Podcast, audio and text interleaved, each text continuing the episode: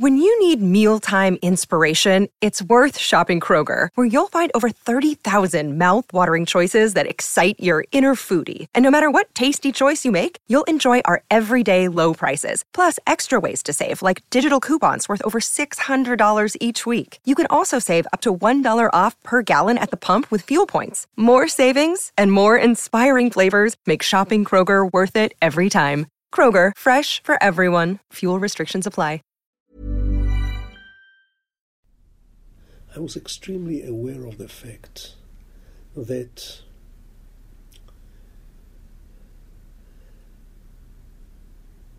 tragedy and comedy are not two different planets. They are not two different worlds.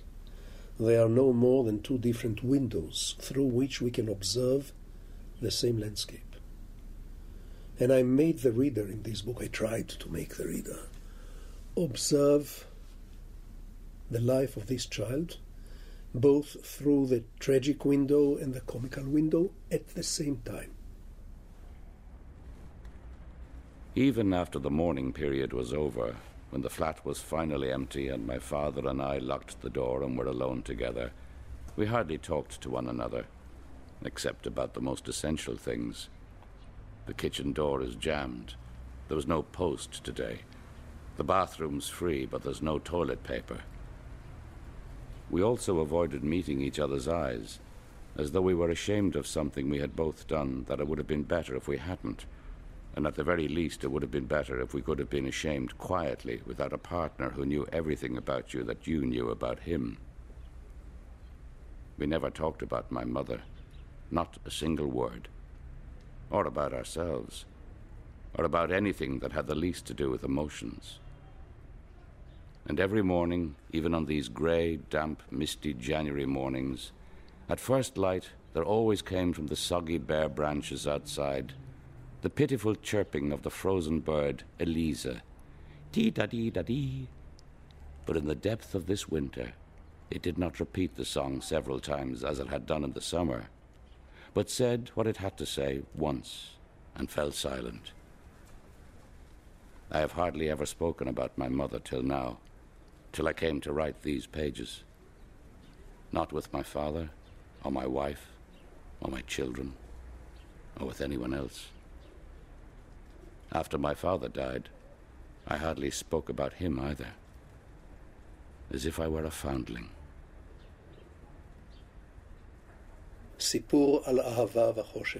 A tale of love and darkness.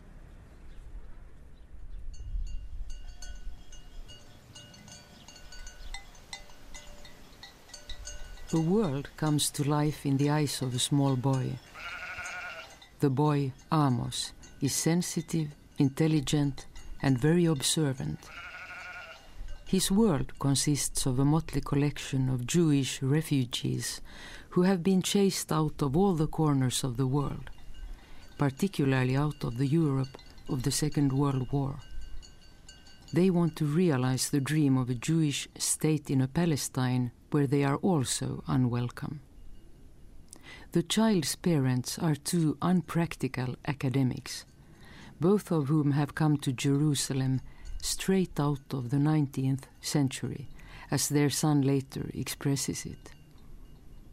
About the father, we know that his great dream of finding his place in life as a professor of literature will never be fulfilled. About the mother, we know that she will never feel at home in her new country, that she is melancholy and fragile, and that, without a word of explanation, she will take her own life at the age of 38 when her son is only 12. About the son, Amos Oz, we know that he became one of Israel's great writers. In his book, A Tale of Love and Darkness, he retells for the first time the story of his relatives, his family, and of modern Israel. The result is one of the most fascinating and gripping books I have ever read. It quite simply astounded me. I decided to travel to the little town of Arad in the Negev desert where Amos Oz lives. Set in a biblical landscape, between the city of Beersheba and the Dead Sea. I wanted to ask him how he has succeeded in preserving the whole world into which he was born and experienced more than 60 years ago. This child is still alive in me. Not all day, not every day, but from time to time the child comes back to life. I think this happens to many of us, not just to me. But many people, when the child begins to speak inside them, they tell this child, shut up, I'm busy. Or this is childish, or this is below me. I like to listen to this child. He talks to me, sometimes in my dreams, of course, like everyone else. We dream about our childhood. But sometimes, even when I sit in a company, in a long dinner party, everybody talks and talks, and suddenly the little child in me tries to guess who is coming from where. What does he or she look in pajamas or even without their clothes on? How do they look in very intimate circumstances? So I have befriended this child. But let me add, the child's point of view is not the only point of view in the book. I use several pairs of eyes, so to speak. Sometimes it's the adult, the grown up, looking at the child, while the child is looking at the world. Sometimes it's a broader perspective. The family is looking, the collective memory of the tribe is looking. What is so magical is that as a reader, I acquire the view of the child. I see the world through the eyes of the little Amos. I experience both the funny and the sad events, and the child I once was comes to life again. I remember how what was inexplicable or incomprehensible in my own childhood stayed in my memory I knew that in time I might be able to understand and interpret what I had experienced, somehow retaining mysteries that are not always easy to explain. This is very well said. Uh, often a child grasps something and remembers it, and only after many, many, many years he or she can take this picture this film to the dark room and develop it and actually mm. see the picture. It really stays in your head as small scenes from the stage almost. Well, I'm glad you say this. I wanted mm. to write this book in such a way that my reader can see and hear and smell. It was very important for me to convey the flavors and the odors and the stenches, and not only as I remember them, but also as I think, for example, my grandmother received those bizarre, strange, frightening, secretly attractive, maybe oriental flavors.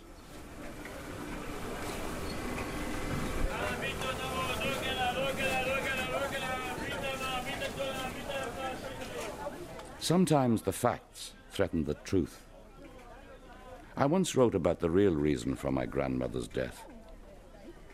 My grandmother, Shlomit, arrived in Jerusalem straight from Vilna one hot summer's day in 1933. Took one look at the sweaty markets, the colourful stalls, the swarming side streets full of the cries of hawkers, the braying of donkeys, the bleating of goats, the squawks of pullets hung up with their legs tied together, and blood dripping from the necks of slaughtered chickens. She saw the shoulders and arms of Middle Eastern men and the strident colours of the fruit and vegetables. She saw the hills around and the rocky slopes and immediately produced her final verdict the Levant is full of germs.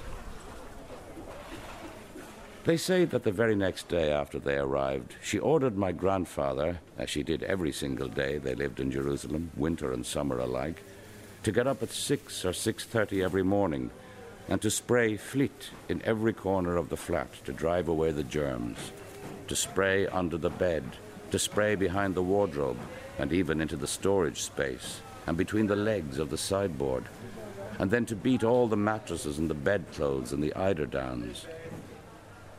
In the context of our constant war against the germs, Grandma used to boil fruit and vegetables uncompromisingly. She would wipe the bread twice over with a cloth soaked in a pinkish disinfectant solution called kali. After each meal, she did not wash the dishes, but gave them the treatment normally reserved for Passover Eve by boiling them for a long time. My grandma Shlomit boiled her own person too, three times a day. Summer and winter alike, she took three baths in nearly boiling water to eradicate the germs. She lived to a ripe old age, the bugs and viruses crossing to the other side of the street when they saw her approaching in the distance. And when she was over 80, after a couple of heart attacks, Dr. Kromholtz warned her, Dear lady, unless you desist from these fervid ablutions of yours, I am unable to take responsibility for any possible untoward and regrettable consequences. My grandma did not give up her baths. Her fear of the germs was too strong for her. She died in the bath. I'm a great believer in the sensual function of language. Language can be extremely sensual if played in the right way, because language is a branch of music. In mm. the end, it's about sounds. And I tried to write in a total awareness that my book is not only a work of literature but also a work of music, but also the visual. Make people see, make people touch the texture of bygone materials. This is my response to death. I know I'll have to die. And when I die, the whole world will go off for me. But I want to save from death and from oblivion the sense, the texture of objects which no longer exist. And the hmm. smells of food which was consumed 60 years ago. And the atmosphere and the color and the feel in this.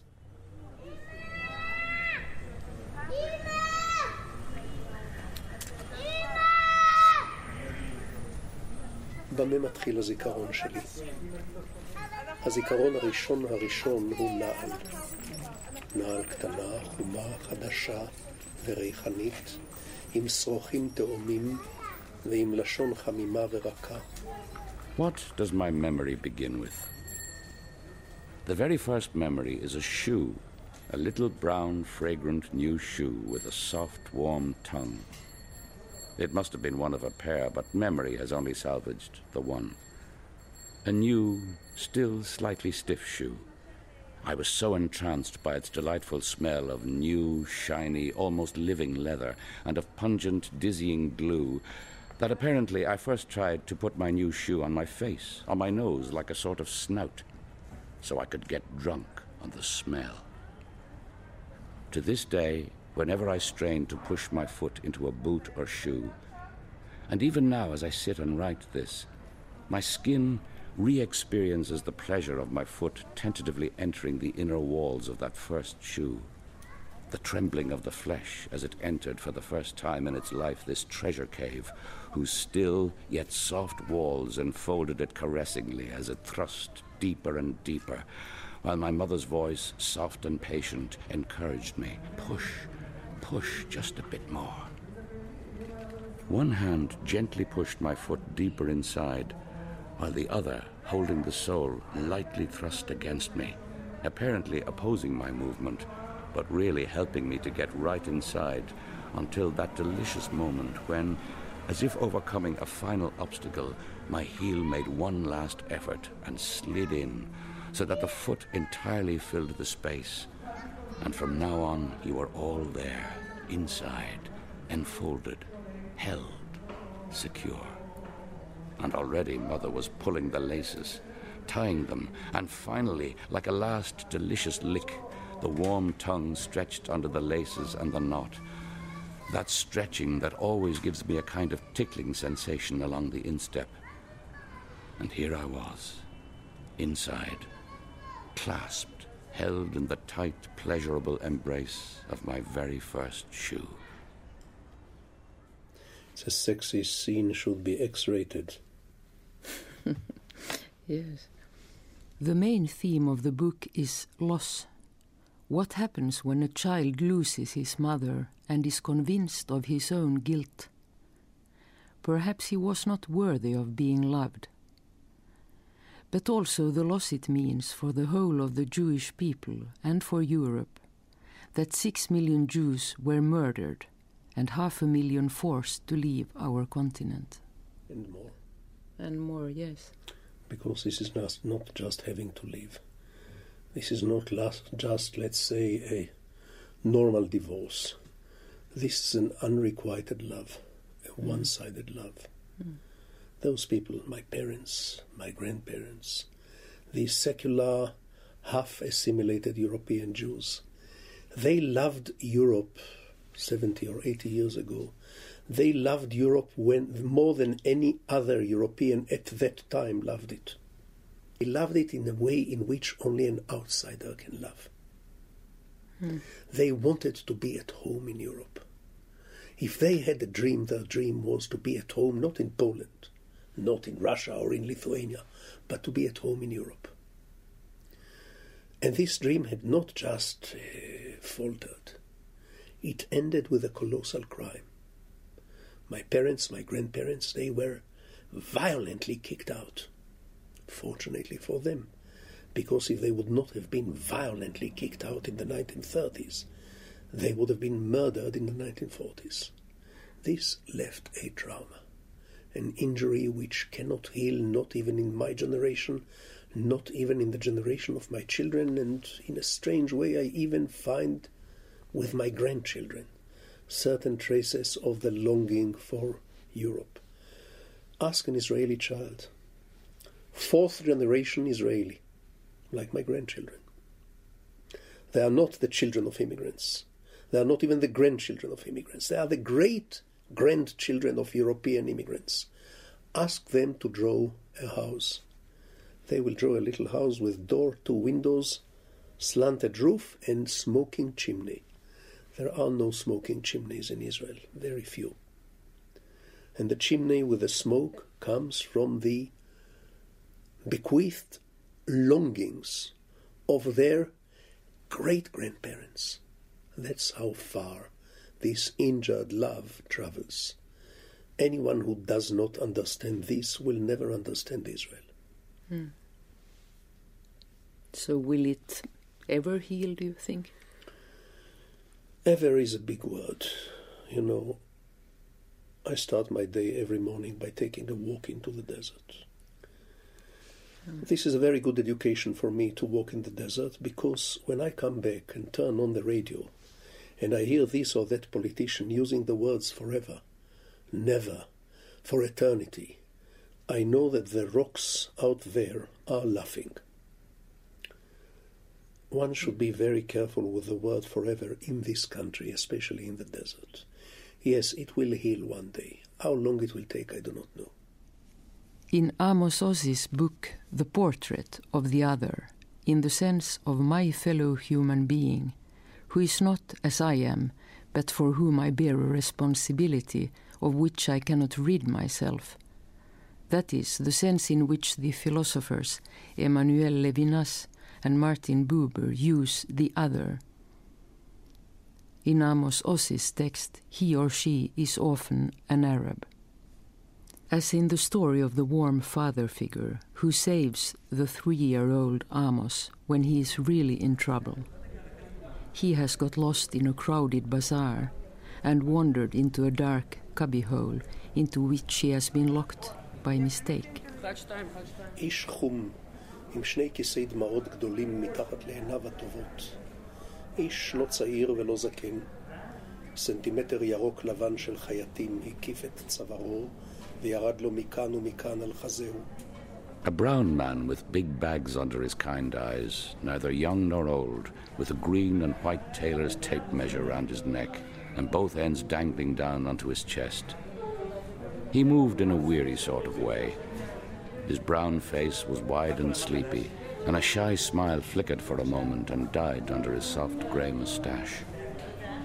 The man eyed me for a moment not through the lenses of his glasses, which had slipped down his nose, but over the top of them, and after scrutinizing me closely and hiding another smile, or shadow of a smile, behind his neat moustache, he nodded to himself two or three times and then reached out and took my hand that was cold with fear into his warm hand, as though he was warming a freezing chick, and drew me out of that dark recess, raised me high in the air, and squeezed me quite hard to his chest. And at that, I began to cry. When the man saw my tears, he pressed my cheek against his slack cheek and said in his low, dusty voice, pleasantly reminiscent of a shaded dirt road in the country at dusk, in Arab's Hebrew, question, answer, and summing up. Akol tov, akol tov. Beseder. Everything all right? Everything all right. Okay. Being an only child, living really in a world of grown ups, very enigmatic. It's a little bit like to be an alien. You have to be curious for survival. In the course of years, I also developed the view that curiosity has a certain ethical value.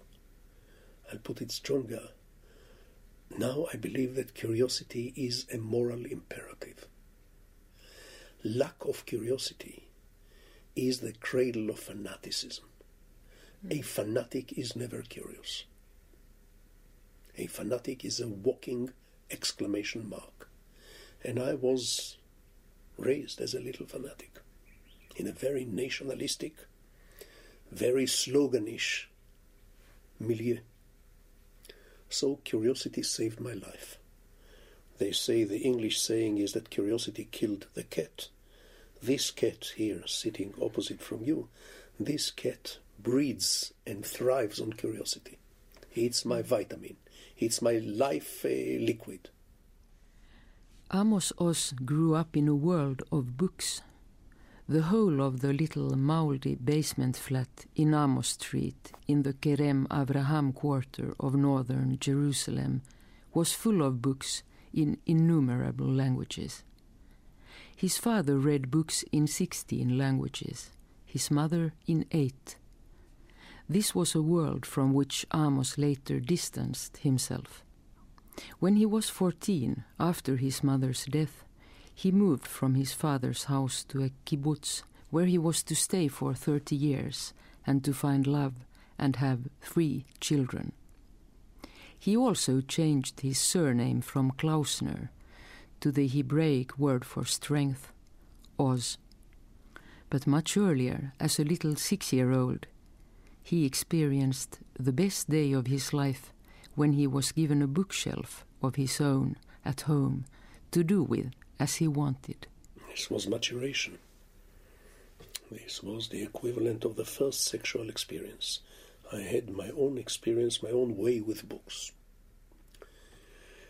Oh yes, this this business of sitting now in a room full of books is the irony of my life, because I rebelled against my father's world. I rebelled against my father's family world, against this bookishness, this overly intellectual milieu, this world of scholarship and footnotes. I wanted to become a simple, uncomplicated tractor driver. In fact, I wanted to become everything my father was not and to cease being everything he was. He was an intellectual, I decided to become a farmer. He was a scholar, I decided to become a socialist uh, kibbutznik. He was short, I decided to become very tall. It didn't work somehow, but I decided to. I tried. Now I sit in a room surrounded by books, doing exactly what my father wished for me to do that is, writing even more books.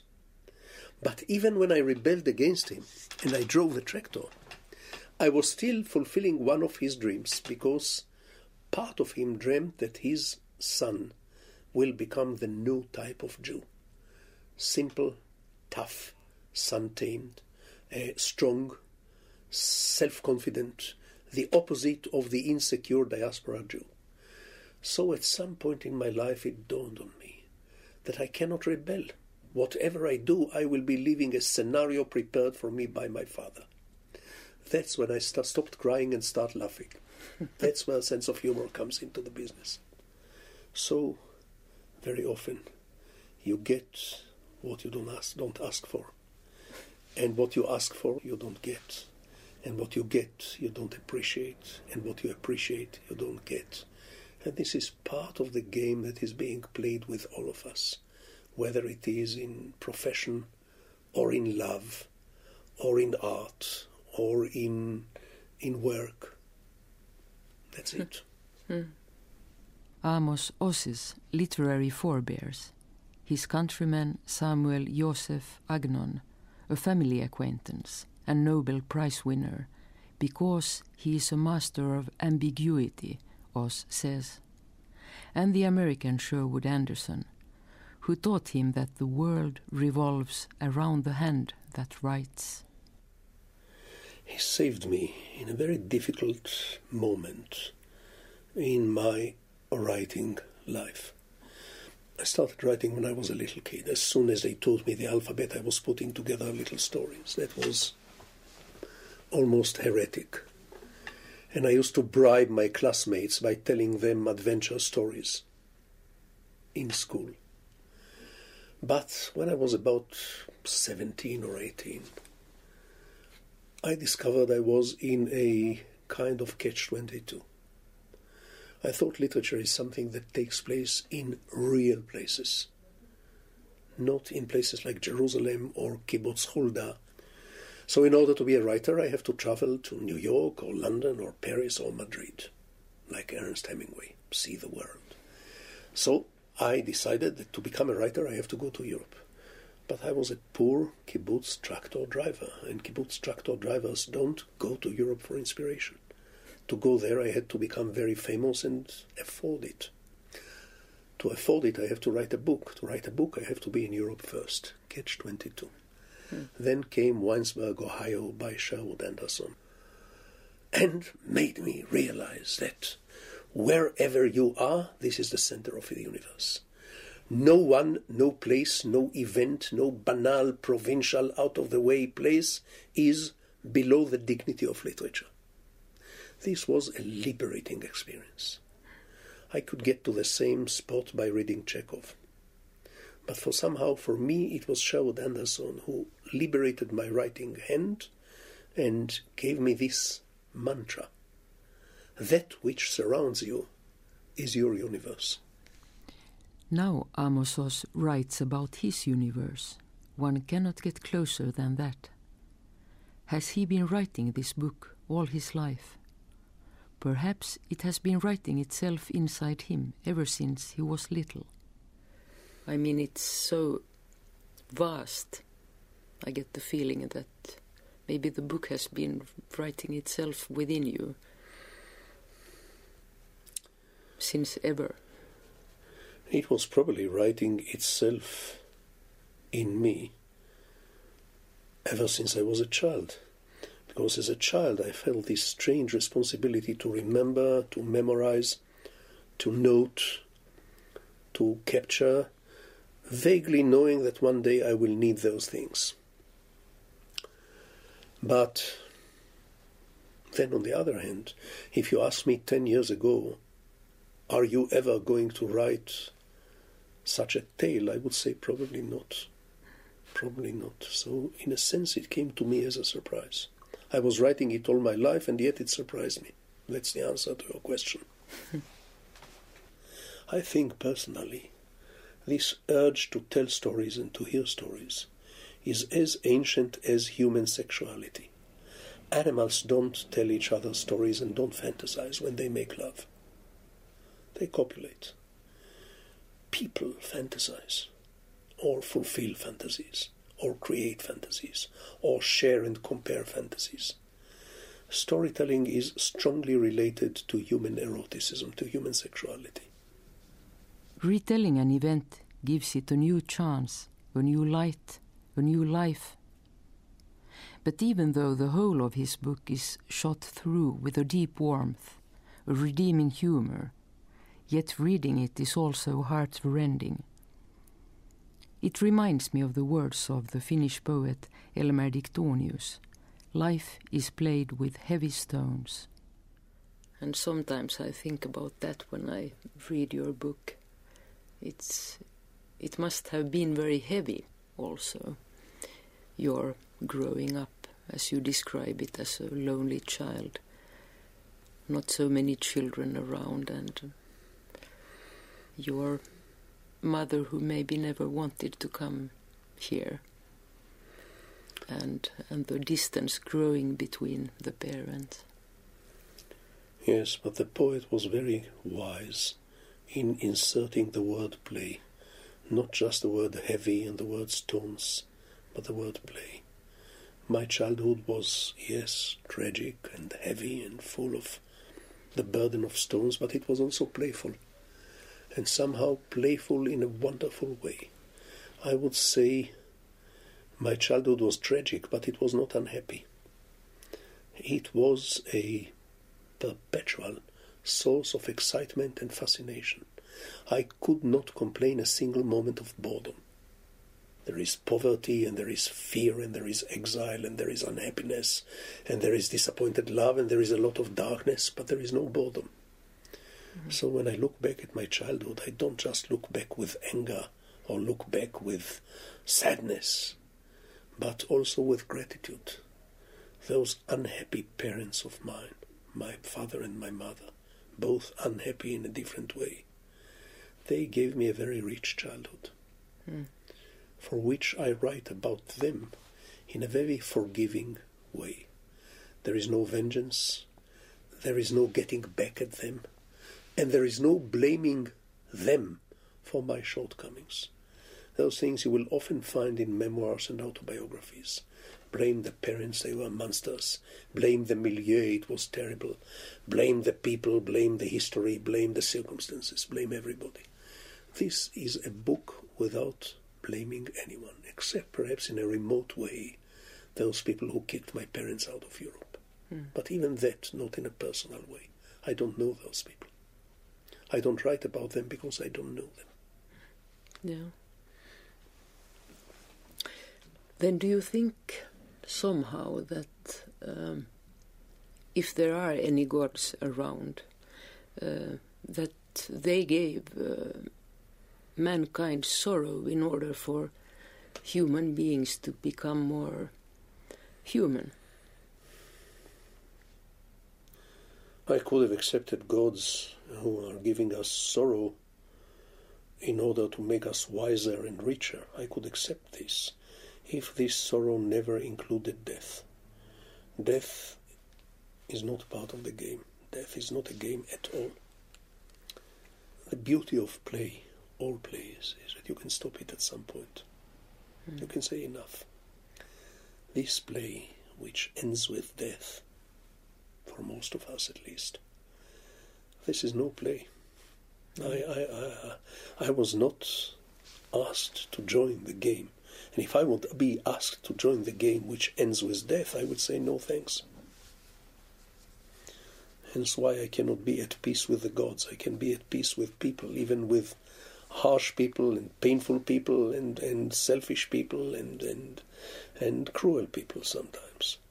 But gods, no, I'm sorry, they are beyond my grasp. Hmm. What I do marvel at, uh, or for me it's a small miracle that having told uh, this one thing Amos Oz's parents spoke all the languages of the world.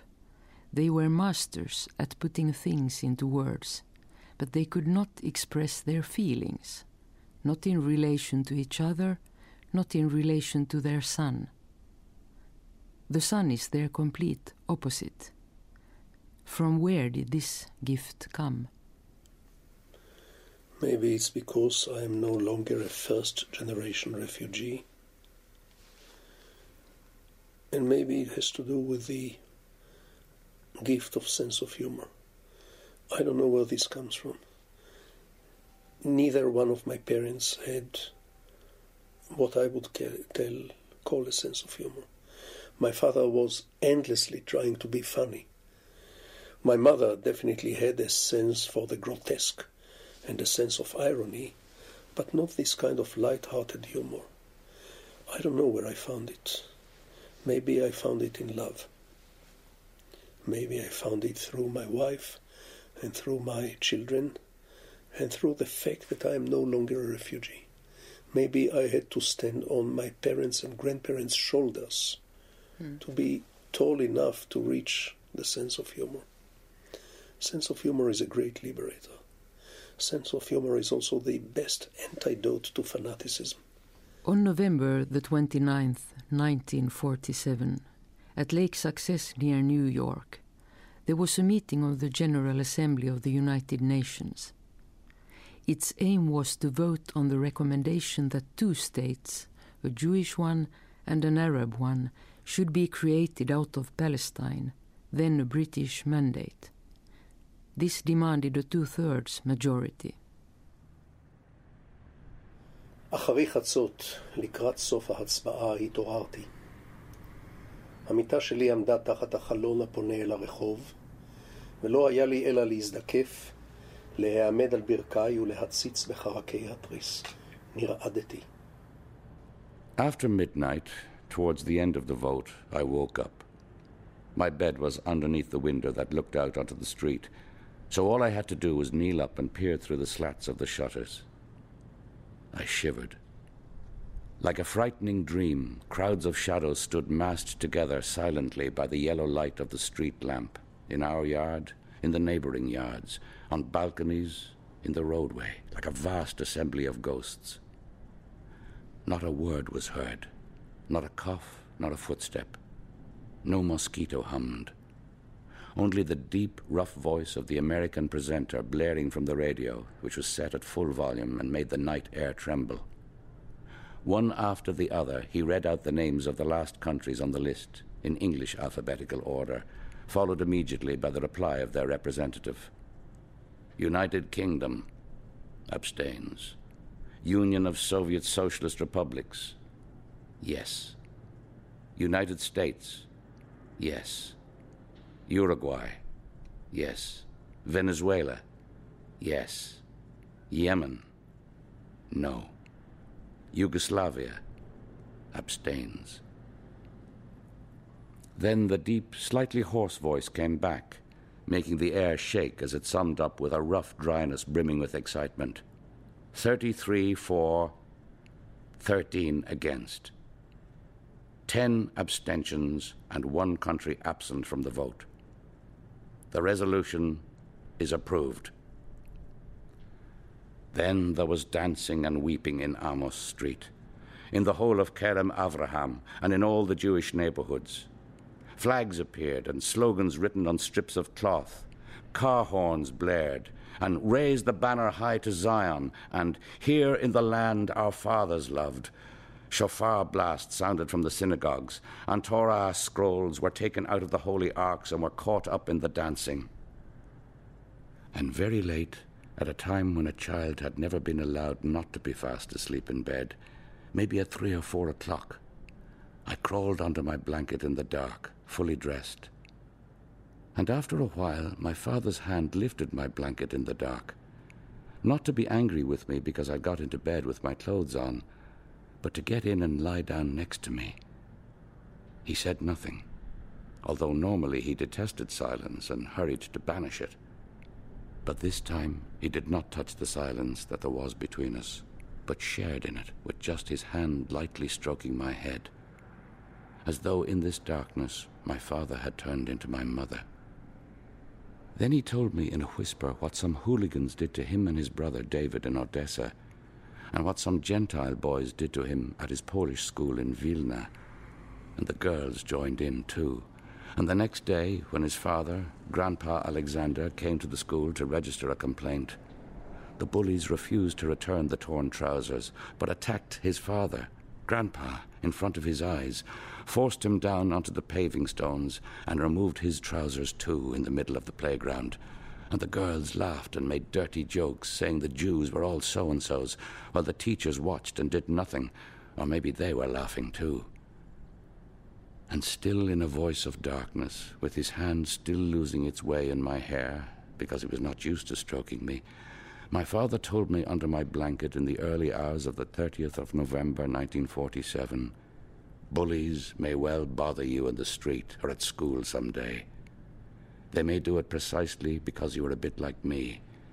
But from now on, from the moment we have our own state, you will never be bullied just because you are a Jew, and because Jews are so and so's. Not that. Never again. From tonight, that's finished here. Forever. I reached out sleepily to touch his face, just below his high forehead. And all of a sudden, instead of his glasses, my fingers met tears. Never in my life, before or after that night, not even when my mother died, did I see my father cry. And in fact, I didn't see him cry that night either. It was too dark. Only my left hand saw. At midnight between the 14th and 15th of May 1948, the State of Israel was officially proclaimed. 24 hours later, and without the declaration of war, five regular Arab armies, those of Syria, Egypt, Lebanon, Transjordan, and Iraq, poured into the new country. This war has not yet come to an end. But I can tell you that in the end of the day, there will be a painful compromise between Israeli Jews and Palestinian Arabs. Their land will be partitioned into two states, and they will coexist next door to one another, perhaps not in love, but in decent neighborliness and without daily violence. Now, what I said to you, everybody knows. Even people who don't like the idea, they know it, both in Israel and in Palestine. There is simply no alternative to this solution. Mm. It's as simple as that. When you need mealtime inspiration, it's worth shopping Kroger, where you'll find over 30,000 mouthwatering choices that excite your inner foodie. And no matter what tasty choice you make, you'll enjoy our everyday low prices, plus extra ways to save, like digital coupons worth over $600 each week. You can also save up to $1 off per gallon at the pump with fuel points. More savings and more inspiring flavors make shopping Kroger worth it every time. Kroger, fresh for everyone. Fuel restrictions apply.